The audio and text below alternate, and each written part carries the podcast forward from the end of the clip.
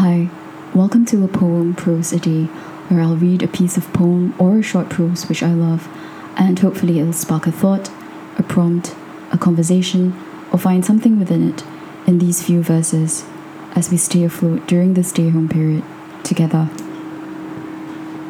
Gratitude, the gift. Birthdays, weddings, housewarming parties, prize giving ceremonies. On happy occasions like these, we always remember our thanks. We will thank everyone who attended. We will thank those who gave us gifts. And at the end of the day, we will thank Allah, the ultimate giver, for blessing us with an abundance of love and joy on such an occasion where everything went smoothly according to plan without any major disruptions. Alhamdulillah. Whenever we are presented with a gift, we will always express our gratitude to the giver. It is always the case that when we are given something, we say our thanks. But what if something was taken away from us? Would we still be thankful? You'll be okay, Fatima held Zainab's hand tight. Inshallah. Zainab nodded her head slowly and managed a faint smile. They hugged each other for a long time before Zainab was wheeled into the surgical ward. Fatima looked on at the disappearing figure and slowly retreated into the waiting room. Her company for the next five hours was a book and an empty stomach.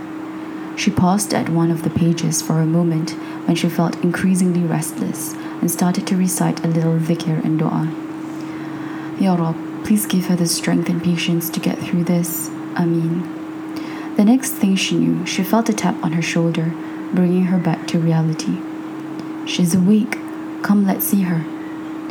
Fatima entered the bleak, uninviting, and sterile smelling room. The window blinds were drawn shut. The walls were a pale green, sparsely furnished with pictures of fruits and natural landscapes. Fatima saw the outline of a frail lady in the patient's uniform, breathing steadily under the blanket, blending in the, in the sea of white. The tubes were crisscrossing everywhere through her nostrils, across her chest, and even on her sides. It was a complicated maze of transparent tubes, looking like poisonous, harmful snakes. Fatima? A weak voice startled Fatima. She looked at the patient's face. It was hard to take in. The lady did not look at all familiar, although she should be. It was her mother, after all. The next couple of weeks were a blur of routine in the hospital. The drug transmission sessions even went up to four hours per day. Fatima and her dad were constantly at Zainab's side, giving her moral support and ensuring that the therapy sessions went smoothly. While the dose of medicine was dripping through her mother's veins, Fatima whispered to her dad a question that had been nagging at the back of her mind ever since the day they got the news. Pa, why is it that Ma, of all people, is the one who got this disease? Did she do anything wrong? Is Allah angry with us? Why does He take her health away? Fatima's dad looked into his innocent 12 year old's eyes and felt a pang of sadness, but also a need to explain to this inquisitive child. Fatima, do you know why Allah takes our health away? No, but I don't like it when I get ill. Of course, nobody does, dear. But Allah mentions in the Quran that we might dislike a thing that is actually good for us, and we might like a thing that's actually bad for us. So, for example, when you get a fever, which of course is not a nice thing to have, you have to understand that it is Allah's way of showing He cares about you. When He takes away from us our health, He's actually giving us something in return. The sickness that He gives us is a way of cleansing our sins. He's giving us priceless rewards in our afterlife. We can't see them now in this earth, in dunya, but in the akhirah, you'll realize how generous and merciful Allah is. When we think that He is taking something away from us, He's actually giving us something that's a hundred times better than what we lose. So the illness that we get is actually a blessing in disguise. It is the way of cleansing our sins. Just like this terminal illness that He gives Ma.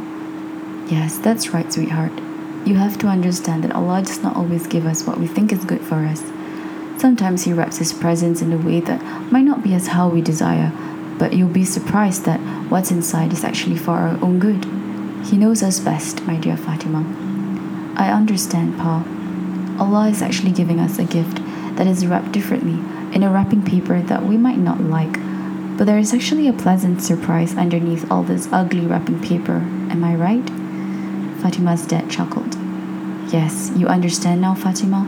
He gives us illnesses in order to expiate our sins. He gives us in order to save us. He's the ultimate giver. He knows what's best for us. So, what do we do when He keeps on giving, regardless of the type of gifts that we are getting? What should we say, my dear Fatima? Alhamdulillah. How wonderful are Allah's works. Even events that we deem as unfortunate are actually a blessing and a way of elevating our rank as a believer. We need to be thankful every day, every hour, and every minute of our life, from the moment we wake up to the moment we sleep. We need to constantly express our gratitude because we, human beings, tend to forget the littlest blessings showered upon us every day, like time, wealth, and health. If we pause to step back and reflect, and if we, if we choose to set gratitude as the cornerstone of our attitude, then Allah subhanahu wa ta'ala will only increase us in all that is good. And when He takes some of these blessings away, we will still remember that it is for our own good in the hereafter. It is a gift disguised in an ugly wrapping paper, like what Fatima said. The gift in this world may not be what we think we want, but it is essentially a gift that we need to be grateful for as we need to realize that through these perceived misfortune that we face on earth, his returns and rewards to us are worth so much more.